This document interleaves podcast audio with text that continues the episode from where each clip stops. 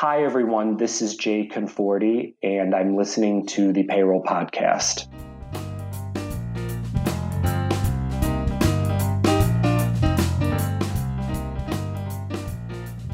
Welcome to the Payroll Podcast with your host, Nick Day of JGA Recruitment, specialist payroll recruiters.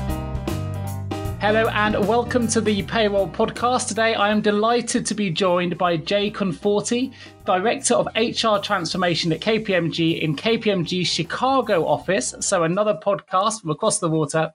He boasts over 15 years experience in HR and payroll and currently he is helping organizations transform global HR and payroll operations through target operating model strategy, operations efficiency, organizational design, technology, and outsourcing and has successfully led three of the largest global HR and payroll shared services transformations performed over the past five years.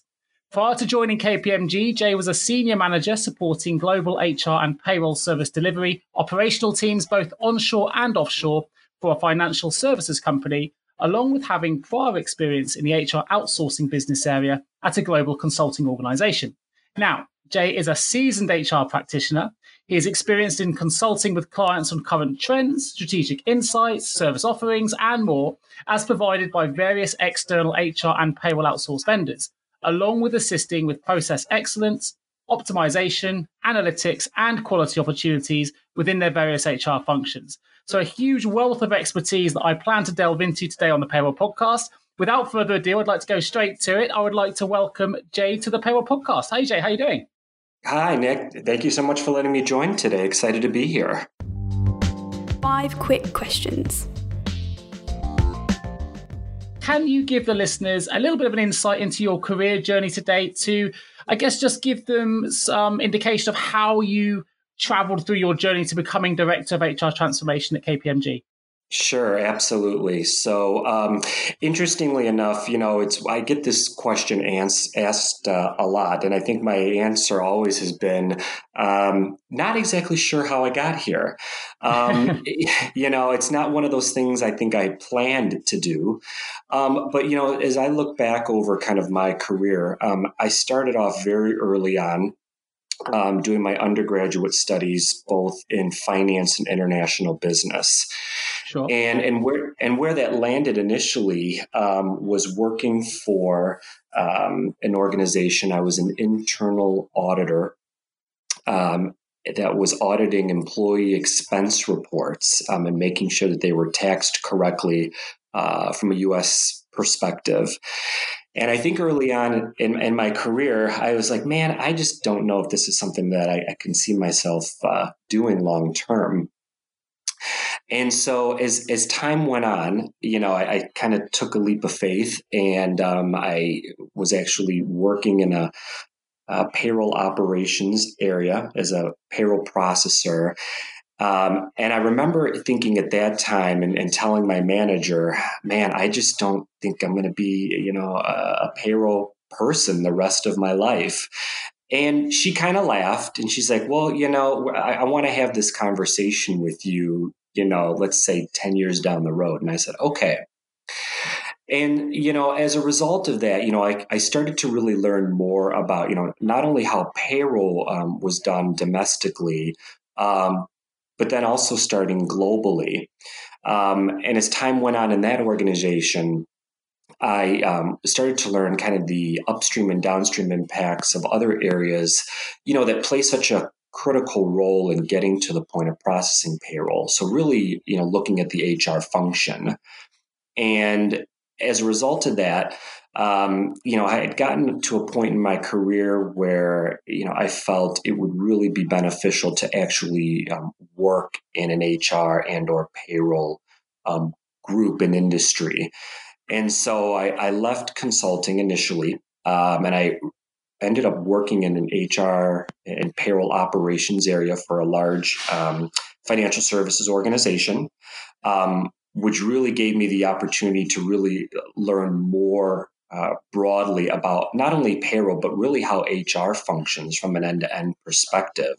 Obviously, since you started in payroll, it's, it's a career that you, you fell into, as, as many people do. How have you seen the role of the payroll of HR professional change since you first started in payroll? Yeah, and that's a great question, Nick. So I feel like, you know, I, I'm seeing this and I'm hearing this more and more with clients is that really the role of the payroll professional, it's really continuing to evolve over time. And it's the type of role that's moving away from kind of the old mindset that it's just kind of a data entry uh, you know, where you're really focusing on just processing various transactions, but really now becoming more of a strategic partner, you know, working with various parts of an organization's you know business areas you know example like finance hr it but I also think, you know, the role of the paraprofessional is really requiring, you know, a different type of skill set, you know, just outside of, you know, being able to process transactions. You know, it's giving that individual an opportunity to really um, hone in on, you know, technology experience, um, you know, being more global in nature, um, having that individual have you know an opportunity to be more you know analytical uh, you know being able to really drive and produce you know data and analytics but also you know having um, an opportunity to you know work with external you know payroll providers as well Sure, and that's certainly something we're seeing uh, this end as well, certainly over in the UK. And I think a lot of it's to do with all of the emerging trends, the uh, you know going to things like robotic process automation, which give frees up the time for a lot of payroll professionals to spend on then strategic tasks as a result. So, but from your perspective, what are the kind of emerging trends in global payroll and HR that are demanding your attention right now? Yeah, it's interesting. So I'll start with HR first um, because you know HR right now there's such a I want to call it like a disruption, you know, in, in, a lot of organizations, and so there's really kind of I call it like my top seven that come to mind. So you know, first and foremost, you know, HR there's purpose and culture within HR that's really changing, you know, around you know what is you know the, the purpose of where our organization is going from an hr perspective what's the type of culture we want to drive internally as you know organizations uh, you know are becoming more global in nature um, workforce shaping is really important so you know there is a, a drive and a need to um, attract and retain top talent um, within HR organizations. So how do we, you know, go about doing that? You know, as we think about who we have today, but really, you know, thinking ahead in the future with a focus on succession planning is really on the minds of a lot of HR professionals.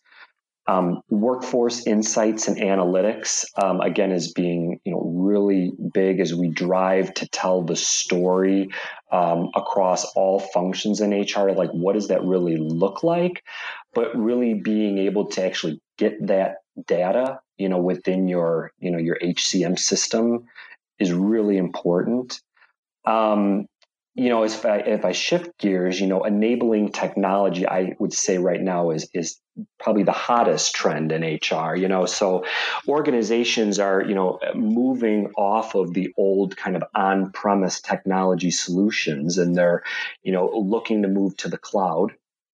But as part of that, there's so many cloud solutions that are out there. So, you know, organizations are now, you know, going through the exercise to think about, well, you know, what is the right fit for me? You know, is that a Workday per se, or is it an Oracle, or maybe it's you know SAP SuccessFactors. Um, so you know, technology is big. Um, HR organization of the future is uh, an interesting one. So, you know, the roles of the HR professionals are changing, and there's roles um, that are starting to formulate in HR organizations that, you know, folks haven't seen before. And it's interesting, and I'll, and I'll go through just a couple of these just to kind of yeah, give you a flavor. You know, one of these is around things that are being focused around, you know, workforce experienced consultants that are sitting in HR. And these are individuals that are thinking about, you know, they're experts that are designing the thinking to, you know, ensuring a great experience for HR and for employees. Um, Another interesting one is robotics capability managers. So as organizations are thinking about, you know, IA and how that could potentially work in an HR organization, um, there are roles that are tailoring around that. We're seeing a lot of that on the on the payroll side as well. I think it's the you know with the influx of data and robotics and the you know, titles changing with more sort of payroll uh, and analysts needed and, and similar. So we're seeing seems like it's it's hitting both industries equally. It is. It is. You know, and and again, that's just a couple examples. And I think just the other, you know, the the big thing that comes up a lot, you know, within HR, and and unfortunately, sometimes tends to be overlooked, but it's something that I think is really important and crucial is, you know, the change management and the leadership, right? Because with all of the changes and the disruptors that are happening both externally and internally, you know, how do you prepare for that?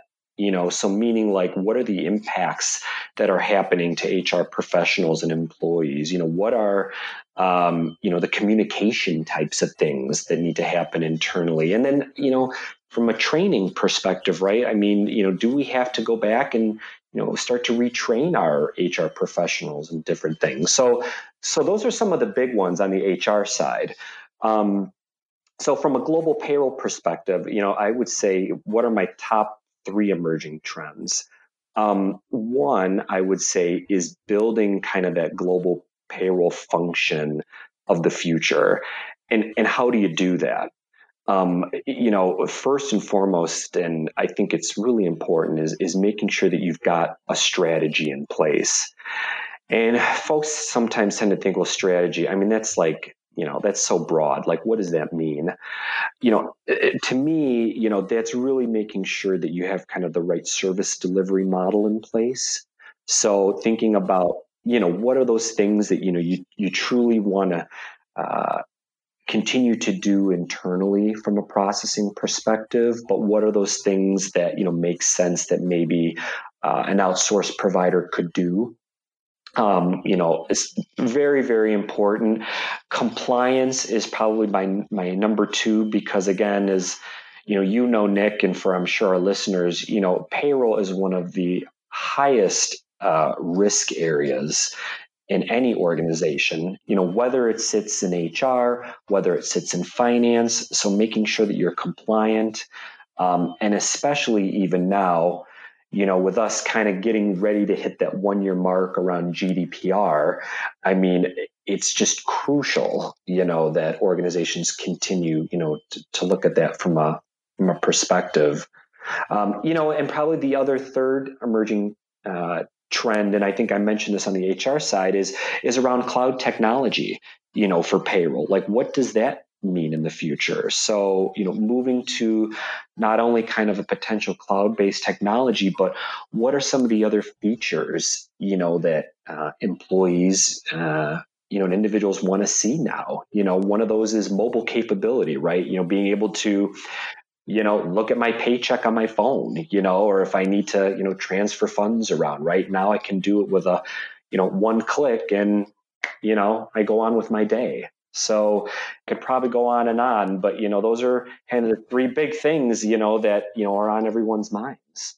Well, I love the fact you brought up the mobile side. I remember not that long ago when my mobile phone would only hold 12 messages and I had to delete one to allow another one to come in. And we've advanced so mm-hmm. fast. And, you know, with technology advancing as quickly as it is, and you mentioned globalization there, you know, the globalization of businesses is becoming more possible every day.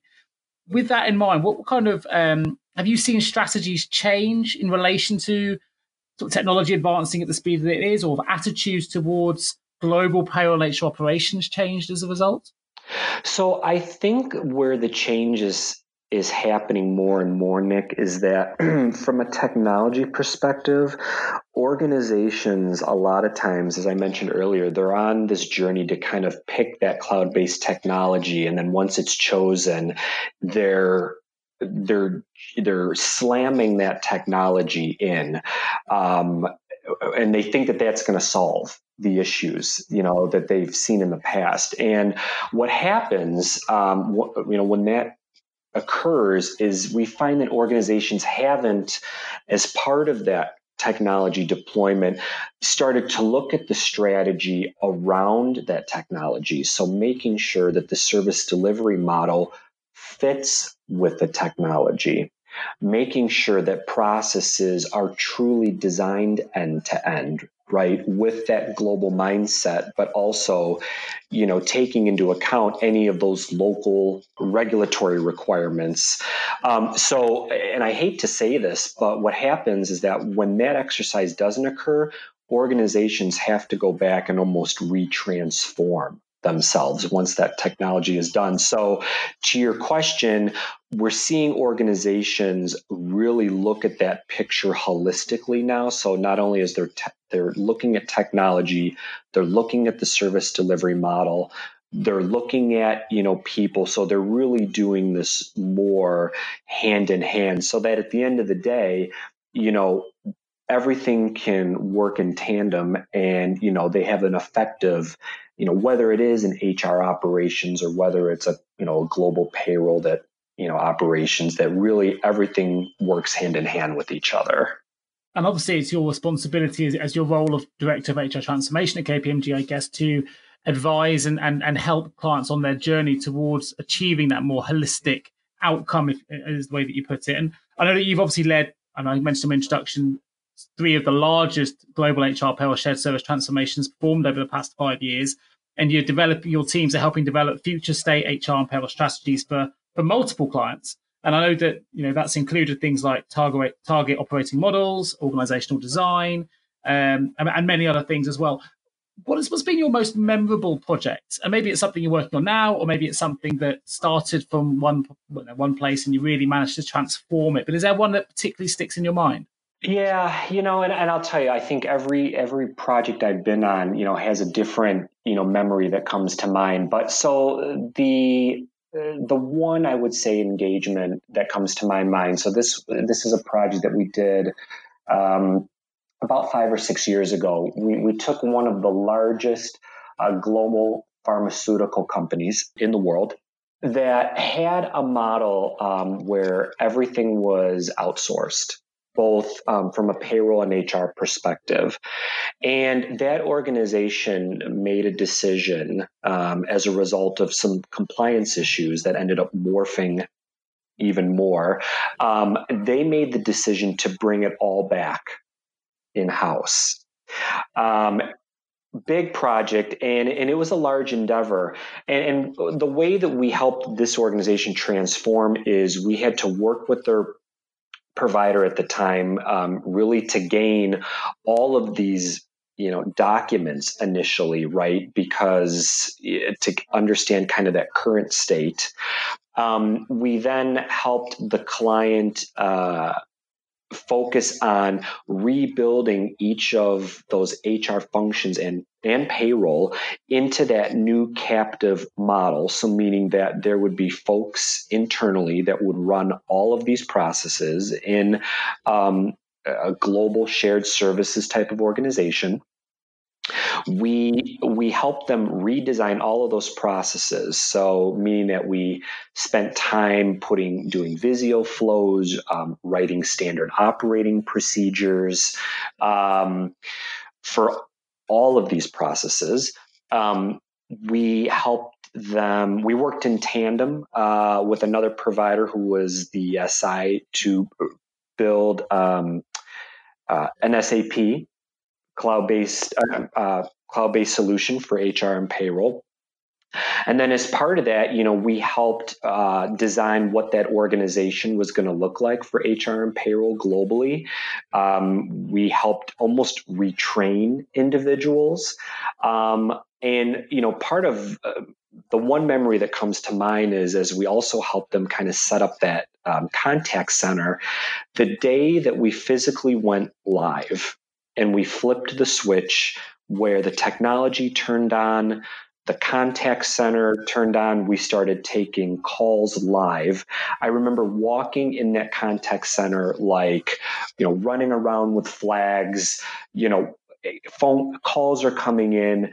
Um, that to me was probably one of the most memorable things that i think about because myself and there was probably at the time about 50 KPMG people there and and seeing you know being part of that from the onset where this organization really um, didn't have this captive solution so helping them design it build it implement it and then to see it go live Must have been amazing.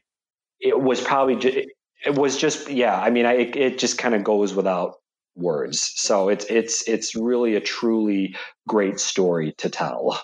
Especially when you physically witness the blood, sweat, and tears that's gone into yes. making all that happen. I mean, that's fantastic. I know that some of the uh, feedback we get from consultants that we place on the recruitment side is, you know, sometimes they want a permanent position because they often are just consulting right. and they they solve problems but never see the solution actually happen or solution go through because that's the end of their project. So the fact you had an opportunity to witness it, I think, was uh, must have been quite incredible.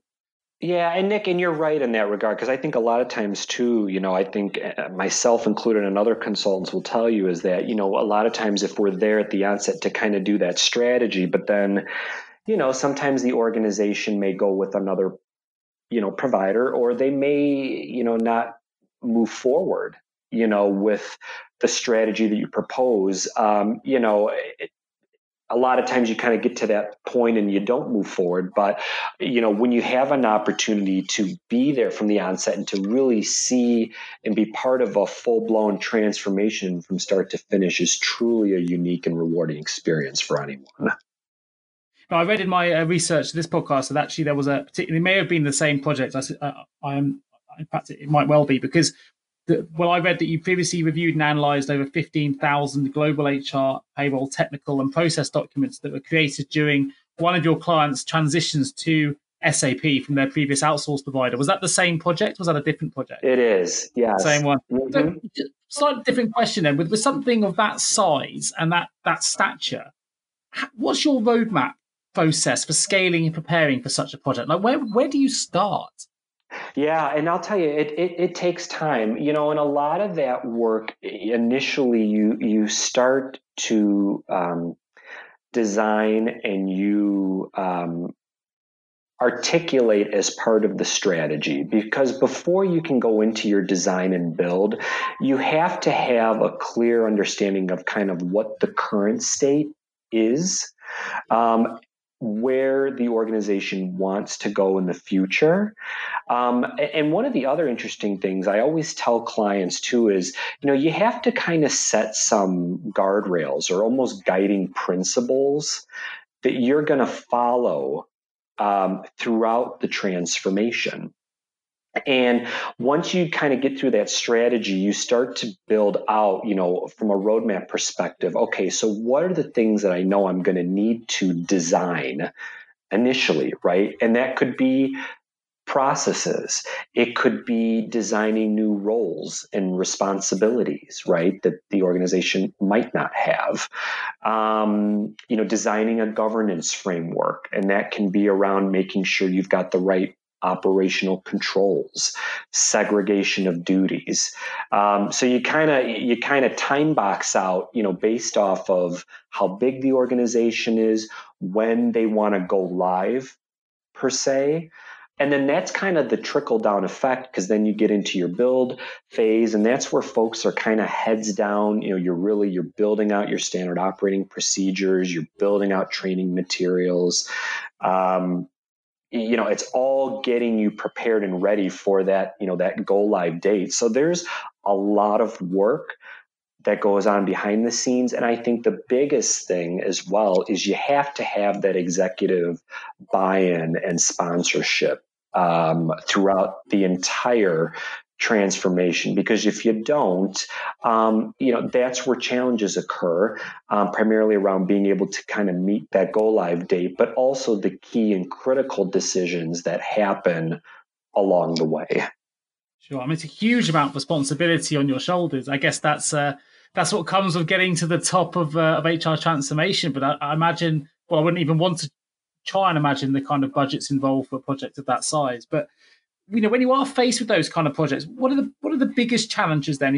If you, you've talked about there's all the different things you need to roadmap um, in order to prepare for such a project. But you know there's obviously you, you touched upon some elements there in terms of designing building and implementing um, sort of new global shared services solutions for global clients. When you do that what are the typically the biggest challenges you're faced with?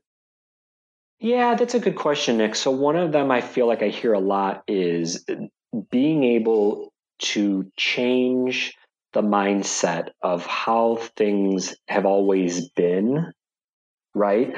Because um, as you go into discussions and you're, you know, as an example, you're designing processes, you know, clients always say, well, this is the way we've always done it. Well, we can't change it.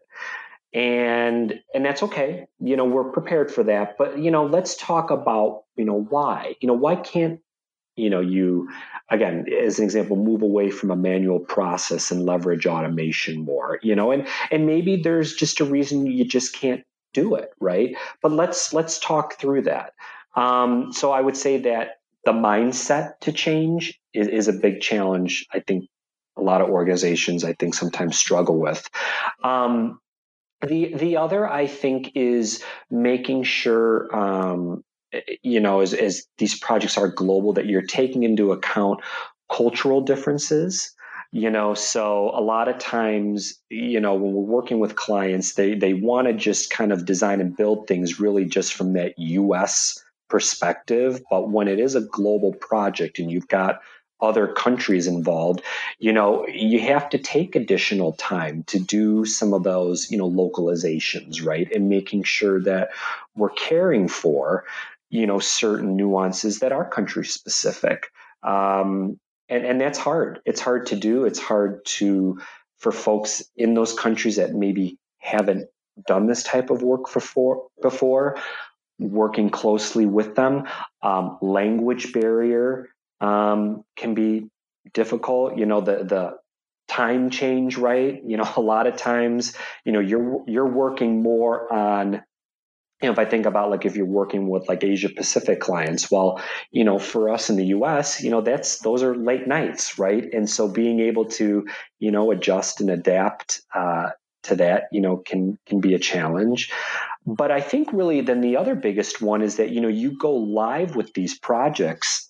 And a lot of times from a consultant perspective, you know, clients tend to think, well, you know the consultants are done and you know they're they're gone. And you know we have to figure this out now right? Because we don't have those resources you know that can help us. And so you know i find with us and i know my colleagues will will stay the same is that we we don't go in with that mindset. You know we work with clients you know as long as they need us and want us to be there. You know i think that's uh, ensures that it not only a successful transformation occurs, but it also ensures that you know can, organizations that come out of these transformations are going to continue to stabilize over time. It's not something that happens overnight, and they need to know that they're going to have that continued support, you know, until they feel comfortable that they can kind of stand on their own.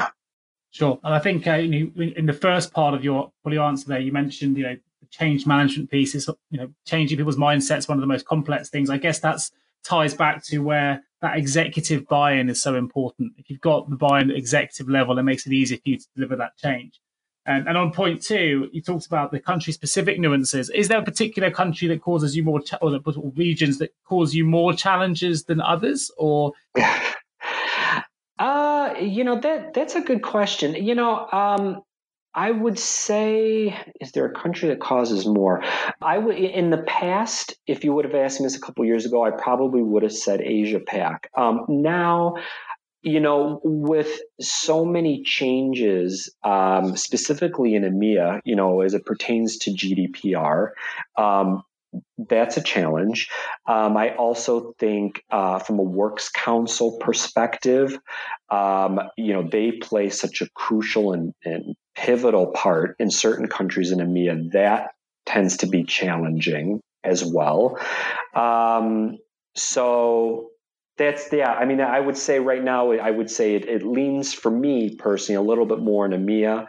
Um, but you know, I think you face you know those challenges even domestically, right? I mean, there are some organizations based off of you know their their business um, you know, where there are those nuances you have to account for. But um, yeah, from a global perspective, I would say kind of uh, EMEA would be my first. Well, that probably ties in. We did a podcast recently where um, it was mentioned about that there's a, a, payroll complexity, a global payroll complexity survey undertaken. And I think uh, there are some payrolls within EMEA that, that certainly ranked right towards the top of that survey. I think there are maybe in Italy and France are quite high scoring as being quite difficult payrolls to be able to to to manage from a change perspective. But um, it's funny how, how, how things change.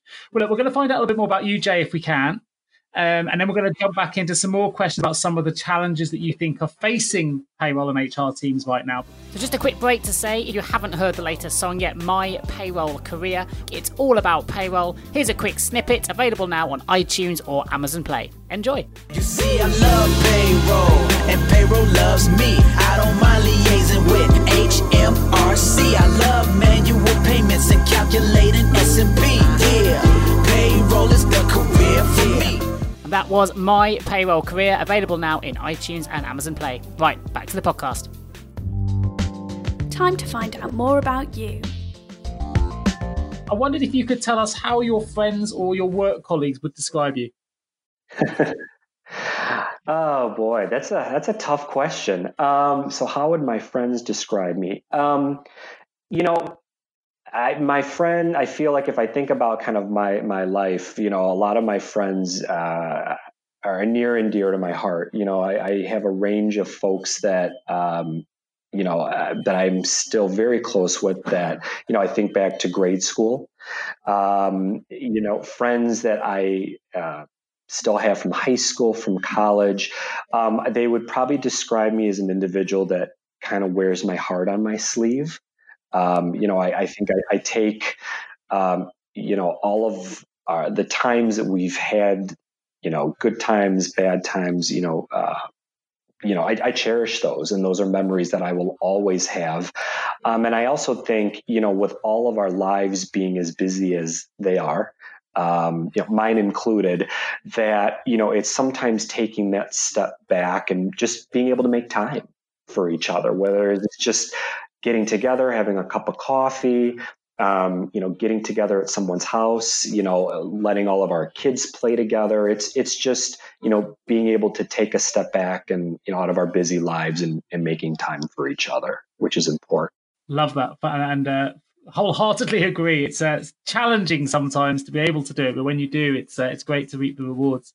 So, can you tell us something about you that perhaps other people wouldn't know about you? Oh boy, some fun facts about me. Um, so, um, uh, unfortunately, and I, I will say it, I am uh, a TV reality junkie. Okay, okay. Uh, my wife and I both, uh, you know, when I'm not traveling, you know, we uh, we watch a lot of uh, reality TV. Um, you know, I would also say, you know, definitely a big Chicago sports fan. You know, big fan of uh, the Chicago Cubs, um, the Chicago, you know, the Bears.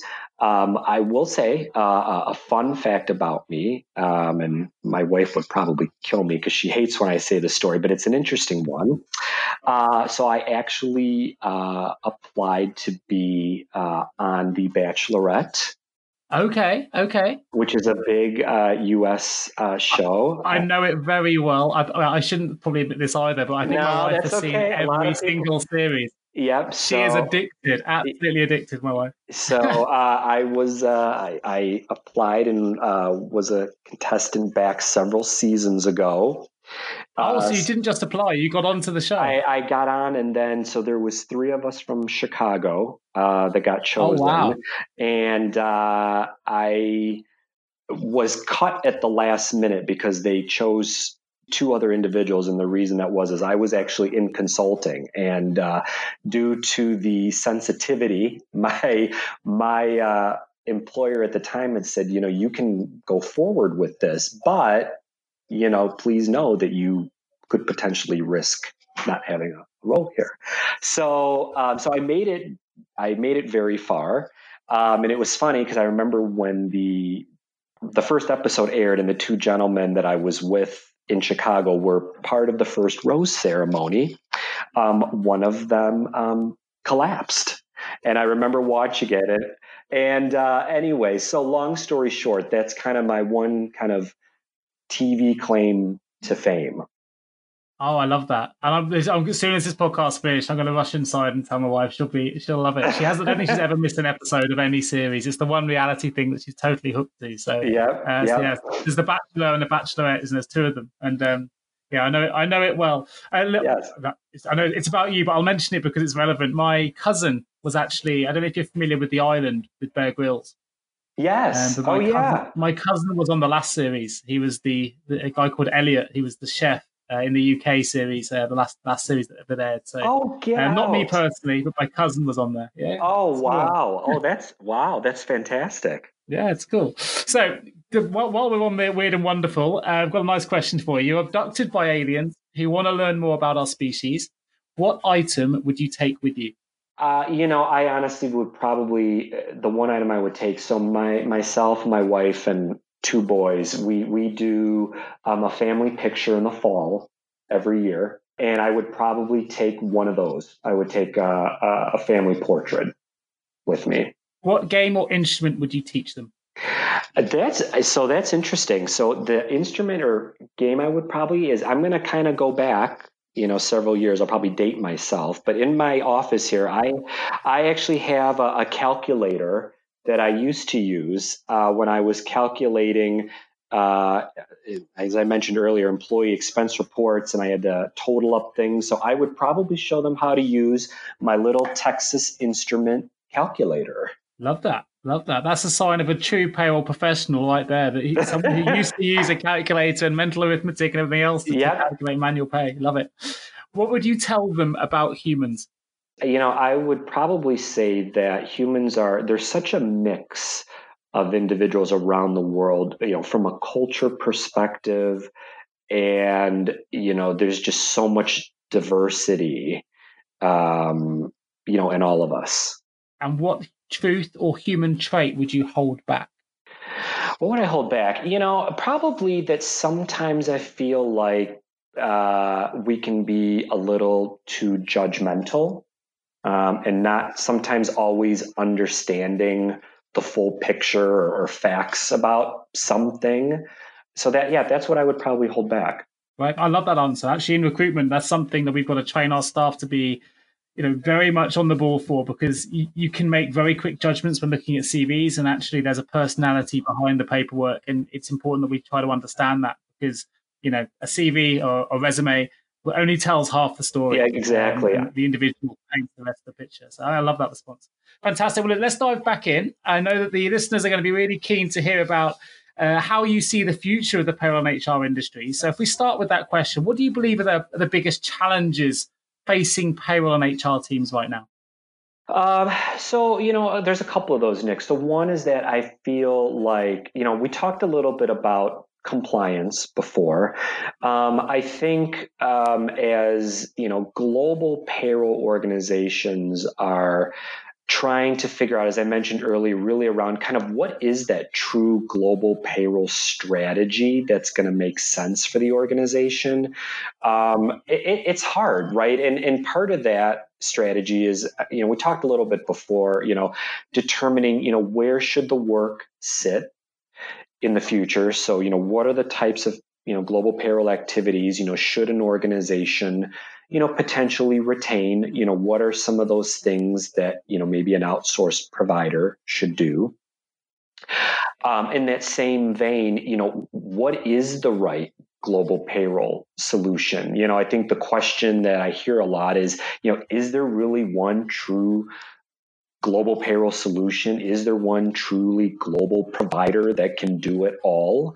Um, you know so being able to uh, be familiar with who are the players in the market, whether they're you know the big um, niche players, and then you have you know some of the the you know the smaller vendors um, that are you know slowly rising. You know, it's really kind of who who are those vendors that are going to be a, a cultural fit for the organization. Um, I, I think the other challenge is that organizations that do leveraged outsourced models and that have been um, in those models for a long time and maybe have been in contracts for a long time, taking the opportunity to kind of step back and really looking at those contracts to make sure that you know the, the services are really being adhered to by the provider um, you know are you know organizations kind of really getting the biggest bang for their buck because you know they're paying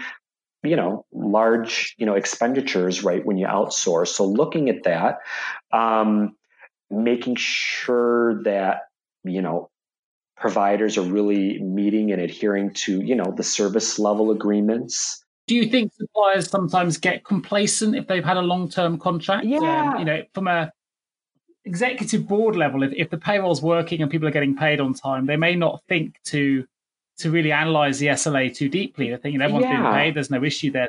Yeah, Do you Nick- think people get complacent? Yeah, Nick, I think that's a great question. And I, and I do think it happens. And I think it's on no fault of an organization. But I think what happens is that when you get into that type of model and you've been in it for a while, you know, I think the mindset is, well, you know, the provider is doing all this for us. Like we don't really need to worry about it, you know? And I think, you know, when you're in that mindset and then let's say something happens, right? So maybe it's a late payment or maybe it's a payroll that's missed.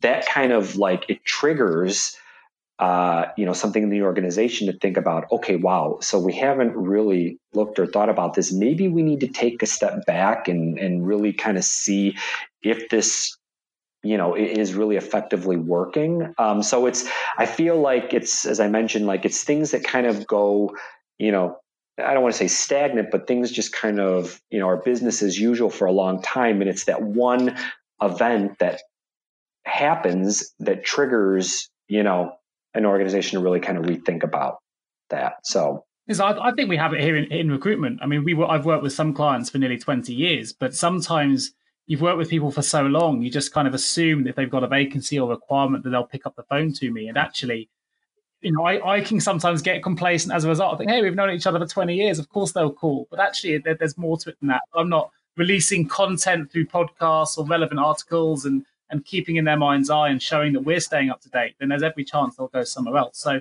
um, you know, I think it's a challenge we face in recruitment. And I think it's, as, as you want, albeit maybe smaller scale, I can totally understand why, through no fault of their own as a supplier, you can get complacent if you've been with a you know a business for a long time and it's working.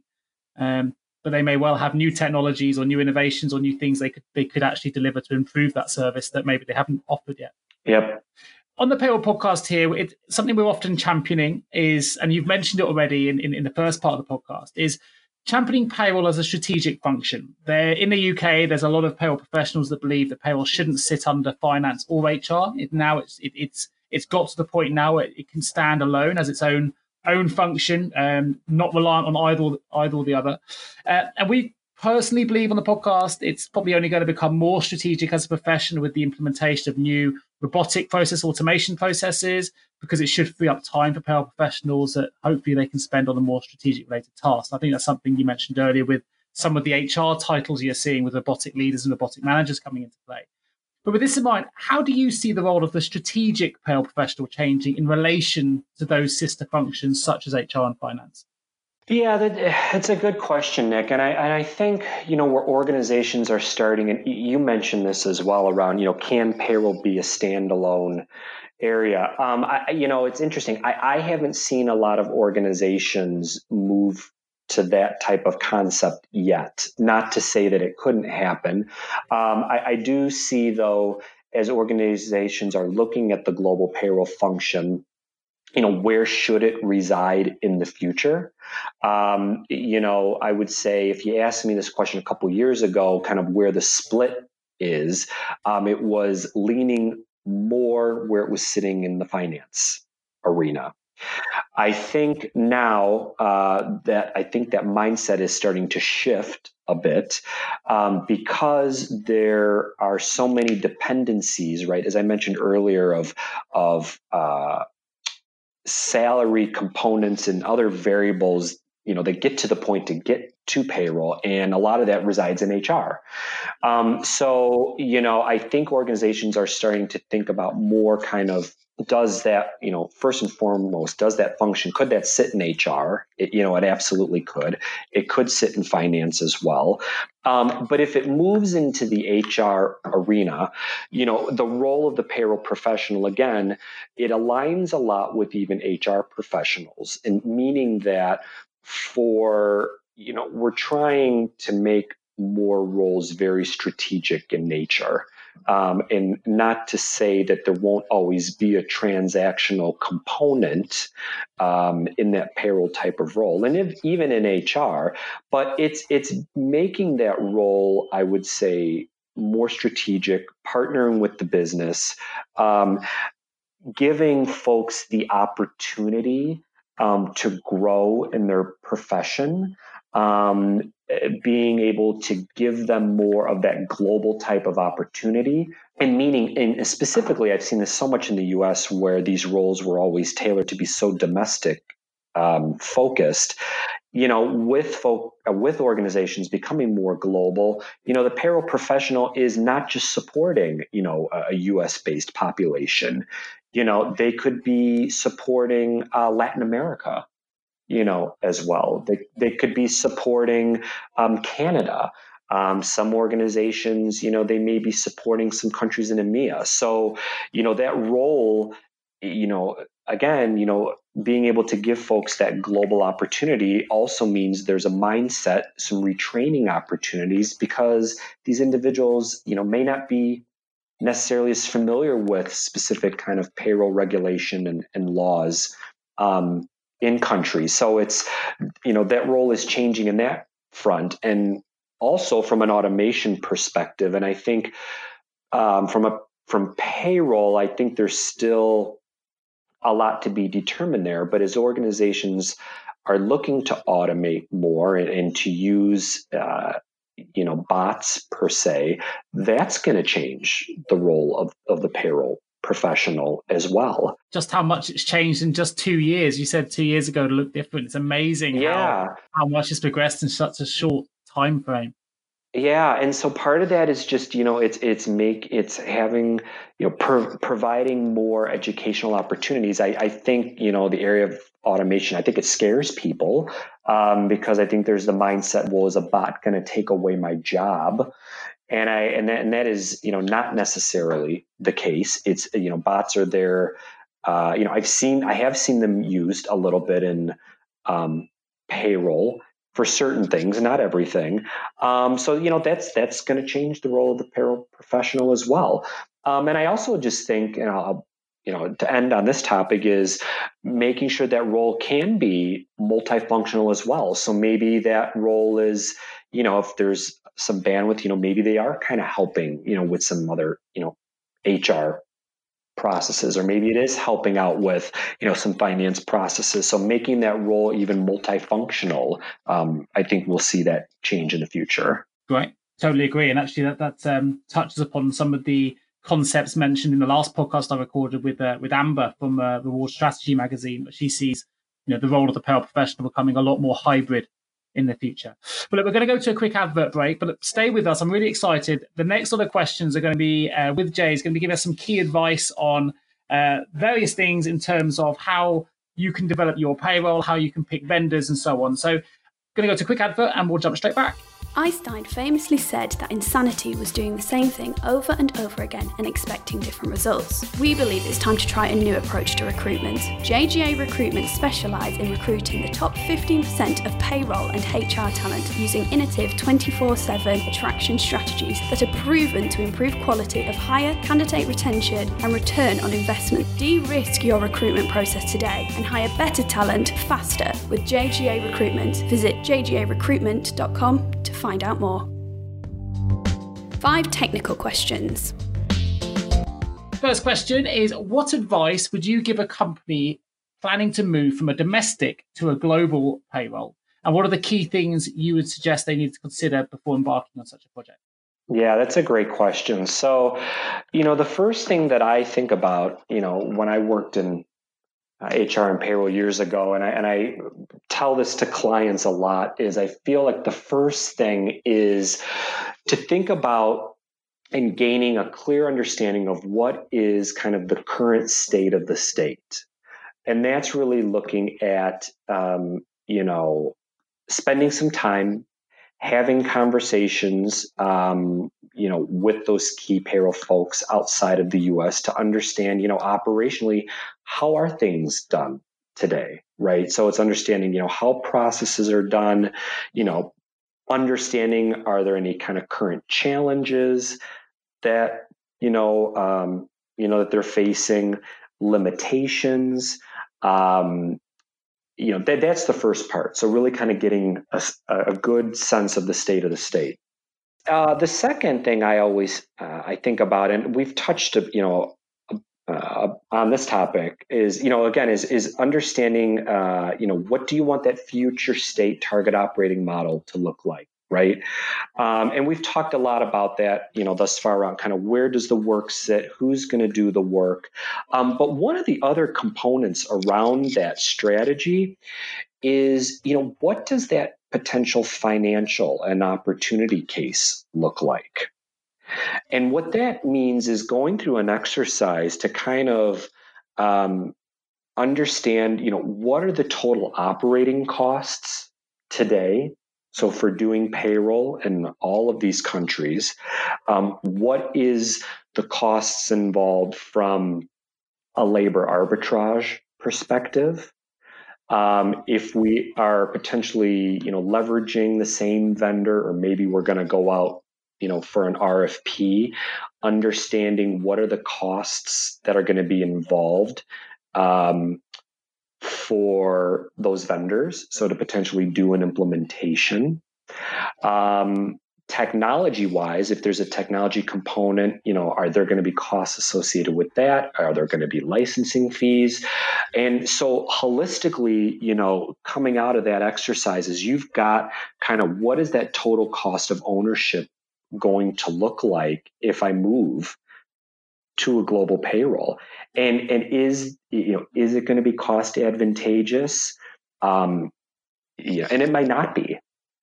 Um, or or is there is there a potential savings? You know, uh, you know, as a light at the end of the tunnel, and, and how many years per se is it going to take the organization to get there.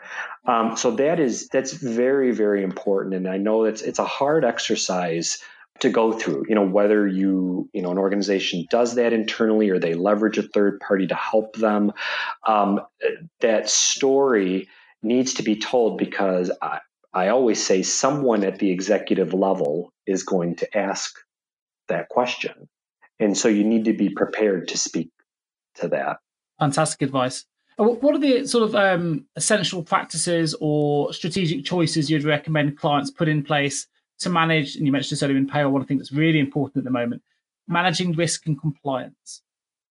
Yeah, and that's a great question, Nick. So, you know, a couple things that come to mind is one is making sure that you have the right controls in place on all of your processes, primarily just from an operational perspective.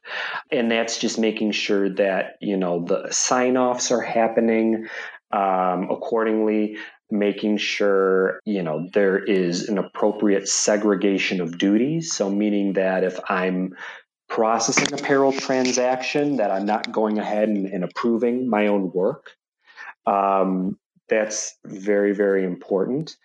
Um, i think the other thing is you know making sure that you have almost like uh, and I hate to use this term, but it's kind of having that matrix of all of your roles within the organization and, and really understanding the clear delineation of okay, what does a global payroll do uh, versus you know a payroll manager, or maybe it's one of my payroll specialists. It's almost like a RACI kind of chart where you're saying, okay, here's what this role is responsible for you know, here's what they're accountable for. Are they consulted? Are they um, informed? Very, very, you know, important. Those are just a couple, I, I, think, of the key things to really have in place from a risk and compliance perspective. Yeah, no, they make they make perfect sense. Um, no, great, great response. So it makes sense for me to ask you a question, having such a, uh, an ex uh, what's the word I'm looking for an experienced consulting expert on the podcast, it makes sense for me to ask you what are the considerations you think a company should consider or indeed ask to determine if there is a good fit with a prospective vendor. That's a really good question, and I feel like there are you know there's it's not easy you know as you are thinking about moving um, to a new vendor. You know a couple things that come to my mind.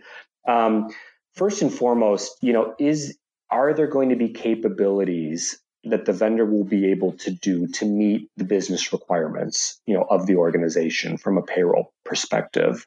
Um, because depending on you know the size, the scope, if there's complexity, it's making sure that it's important you know, I think it's also, um, you know, being asked, you know, being able to ask the right questions around what is, you know, the transition capability and approach that the vendor is going to take um, with with that organization, right, as part of, uh, you know, that transformation. Um, you know, looking at, you know, where does the vendor have physical presence in required markets and capabilities? So, you know, do they have local presence? Do they not? Um, uh, you know, uh, uh, technology is a big one, right? So being able to kind of see, you know, what do they have? You know, we talked a little bit about cloud-based solutions. You know, what are the mobile capability um, is very important. Um, the big one, obviously, pricing, because at the end of the day, right, it's you know, is it an apples to apples comparison of one vendor versus the other. Um, but the last one, which I think is is truly truly important, is is the vendor going to truly provide an overall and positive employee experience and customer satisfaction you know for for the organization because i mean truly at the end of the day and i think you know nick you know this and for folks, you know, on the podcast, you know, it's being able to pay people timely, accurately, um, compliantly, but just making sure at the same time that they're getting, you know, the level of, uh, you know, employee experience and customer satisfaction every day. Yeah, love that, love that, and actually, it, uh, it resonates with an article I posted out earlier this week. You may have seen it, talking about sometimes be wary of the um, the, the invested slick sales teams that can you know that, that will push their wares. It's not to say that the solutions they're representing aren't brilliant solutions, but sometimes you can get slightly wooed by a very polished sales outfit that doesn't necessarily mean they're going to give you the best solution because whilst they might be really good at the sales end of the spectrum, it's the, it's the service behind the sale that you re- that's really important. Well, Nick, that brings up a good point too. You know, when when um, the vendors are meeting with clients, right? One of the questions that I always tell clients to ask is, you know, are the folks in the room for that presentation? Are these the folks, or is is there a couple folks in the room? I mean, is this the team that I'm going to be partnering with? You know, to deliver payroll services. And if there's hesitancy, and you know, to your point, the folks from the sales side, they always come and that's their role to do that. But you know, it's being able to show the cultural fit of what that team is going to be is so important. And and and we see this from a consultant perspective, even when we do pursuits with our clients, you know, the the work is important, right? And the price point is important. But for me, I, I always want clients to see who our true KPMG team is going to be that's going to be working shoulder to shoulder with you, regardless of what the engagement is. And are we the right fit for you and vice versa? I love that. That's a great question. And I think for those listening, you know, if you are considering a vendor change or you're looking to move from a domestic to global payroll, you know, rewind this part of the podcast, get a pen and paper and take some really good notes. Some excellent uh, excellent questions and advice given there by Jay. And uh, there's going to be a little bit more, so keep your keep your pens at, get pens at the ready. If I asked you, Jay, to provide five steps to achieving global payroll success, what would they be?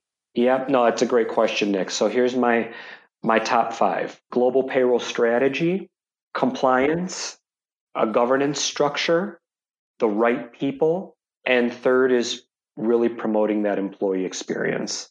Fantastic. So, last question before we open the vault. What do you think are the most important qualities for effective leadership, and what is your personal leadership style? Uh, it's interesting because this is a question that um, I get asked a lot, and I, and I truly feel um, that you know leadership is an area that it's not something that happens overnight. It's something that takes time. Um, I think within all of us to to work towards and achieve. And I think for for myself personally, and I think um, you know one of the original questions you know I, I, we didn't get to, but you had asked was you know what would your your your your workers and your team say about you? Um, I truly uh, I think leaders and myself included is to be able to take a very much hands-on approach um, and it doesn't matter what the work is um, but being able to roll up your sleeves and work with your teams. Um, you know, I think it's also important to empower um, your teams to not only be the doers, but be, you know, be critical and, and be decision makers. You know, that's how, you know, we learn. Um, being able to promote an open door policy um, is so important. You know, folks should feel that they can come to you with concerns, um, you know, to talk freely, openly. And I also think it's important, and I know it's it's sometimes hard to do, but get to know folks. You know, a lot of times, um, you know, we get so entrenched in the day to day work, and you know, you lose sight of, you know, we're all individuals. You know, we all go home at night. Um, you know, we have families. We, you know, we have pets. Uh, you know, we have other things going on in our lives, and I think it's just taking the opportunity just to get to know folks um, is important. And and the last thing that I'll just say is being able to push folks um, to a point where you want folks to do the best that they can do, but being able to provide them the opportunities to grow within their careers, but also thinking about the future, you know, around, you know, what does that mean from a succession planning for everyone? Yeah, no, I, I love that. Um, a lot of those qualities you've mentioned resonate with the kind of qualities that I believe in as well. And you're certainly the kind of leader I think that I would enjoy working for. So I, I think your your views on it on, on leadership are, are very similar and, and, mirror many of the things that I believe in. So really enjoyed that answer. Thanks, Jay. So look, we're going to open the vaults. Entering the vault. Five quick fire questions. Uh, I'm really sad to be almost at the end of this podcast. You've given us so much great content, so thank you ever so much. But very quickly, one piece of advice you would give to someone working in payroll or HR right now?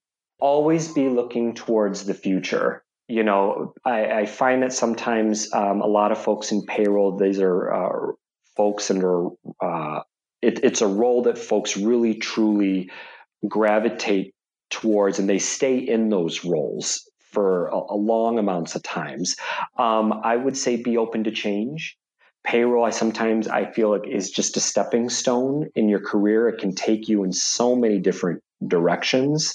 Um, and so i would just say you know keep an open mind and if you uh, are interested you know in other roles in your organization whether that you know potentially could be finance whether it could be hr um, your payroll experience and knowledge um, you can bring that to any um, role that you choose to do in the future fantastic with the benefits of hindsight, what would be the one career decision you would change? You know, that's that's an interesting question. Probably personally, um, as I look, you know, back to where I started, um, I would have liked to have done more HR and payroll work maybe a little bit earlier on in my career. Um, you know, coming out of university uh, with a finance degree, you know, you don't really kind of know directionally where you're going to go. And uh, so for someone that was kind of put in a in a tax type of role, and I did that for you know a few years in the initial onset, um, probably something that I uh, would have done or thought about differently. But at the end of the day, I mean, I, I have no regrets, and I think you know all paths have uh, led me to where I am today. That's, that's always good to hear. You haven't got regrets. That's the, that's the way we want to we want to move forward with. So that's good news. If you had the power of foresight and could change the entire global payroll or HR industry with one action or improvement, what would that action or improvement be? Uh, you know, I would say honestly, Nick, and if this happens at some point, it'd be great, like a one-stop shop uh, for global payroll, meaning that you know, uh, you know whether you know i think about kind of the external provider landscape that there is you know one truly global payroll solution um, that could work for everyone um, in you know multiple countries around the world well i know they're all striving to be the first. There are many out there that uh, that, that, that will want to be that first provider so maybe we'll see that happen. Who motivates you and why? You know, there, there's a couple people, you know, so, uh, you know, there have been managers that I have worked um, for in my previous, uh, previously and other organizations in KPMG um, that I have looked um, at as leaders throughout my career. And um, so I'm, I'm, motivated, even though I don't necessarily work with those individuals on a daily basis. Um, I still keep in contact um, with them. So I think, you know, they motivate me. One of the great things about KPMG, you know, outside of, you know, the work that we do with clients is, you know, I'm a performance management leader. Um, and so I have counselees that um, I have had for several years. And to work with them, um, to mentor them, and to see them grow in their careers um, is truly, truly a rewarding experience for me. And the last, honestly, um, and just on a personal note, um, I owe a lot of um, you know my success to my uh, my wife and my kids. You know, they uh, being a consultant is not easy. You know, there's a, a, lot of fluctuation. You know, a lot of change that happens um, in this type of role. But uh, you know, they have truly been there to support me, and I'm very fortunate um, for that. Fantastic, fantastic. It's great to hear that your family inspire you, and it's it's a common response, and uh, it's great to hear so many people in the pearl nature industry so um, so close to such family based people. I think everyone seems to be responding on on how much their their, their families and, and, their networks have supported them. So that's great. If you didn't work in payroll or HR, what would you be doing? So actually, I uh, very early on in my career, back when I was in high school, I actually worked um, for Walmart um, for uh, a little over 12 years. And I have always been fascinated with the retail industry. Um, and so I've always said, even potentially when I retire, I say that loosely, um, I would probably go back and work in retail again. Okay, Great. I thought it may have been something with you know, acting and reality TV being an ageless uh, phenomenon. I thought maybe yeah. we'd see you in a future reality TV no, show. I, I wish. No, no. I think that that ship sailed years ago, but uh, but that's a great thought. Thank you, Nick, for thinking about me in that. Way. No, it's my pleasure. Well, listen, it's been an absolute pleasure having you on the podcast today, Jay. Thank you ever so much for joining us. You've given us so much content, so many um, critical pieces of advice that I think the listeners can go away and and, and, and analyze and take notes about and, and use in, in whatever um, process or change management um, consideration that they're going through at the moment. So thank you ever so much for for giving us so much uh, intel that I think will really, really benefit our listeners. So it's been a, a, fascinating, educational, and very enjoyable podcast. And I thank you ever so much for joining me today. Um, I will put a link to your LinkedIn profile just so for those listening are interested to find out more about yourself or KPMG. I'll put a link into the KPMG website as well. Um, which just leads me to say thank you so much for joining us uh, and joining myself today on the Payroll Podcast. It's been an absolute pleasure. Um, and I look forward to speaking to listeners again in a couple of weeks. Thank you, Jay. Great. Thank you so much, Nick. You've been listening to the Payroll Podcast with Nick Day of JGA Recruitment, specialist payroll recruiters. If you would like to feature on a future podcast, please contact us. For a wealth of world class payroll content, please visit us at jgarecruitment.com. See you next week.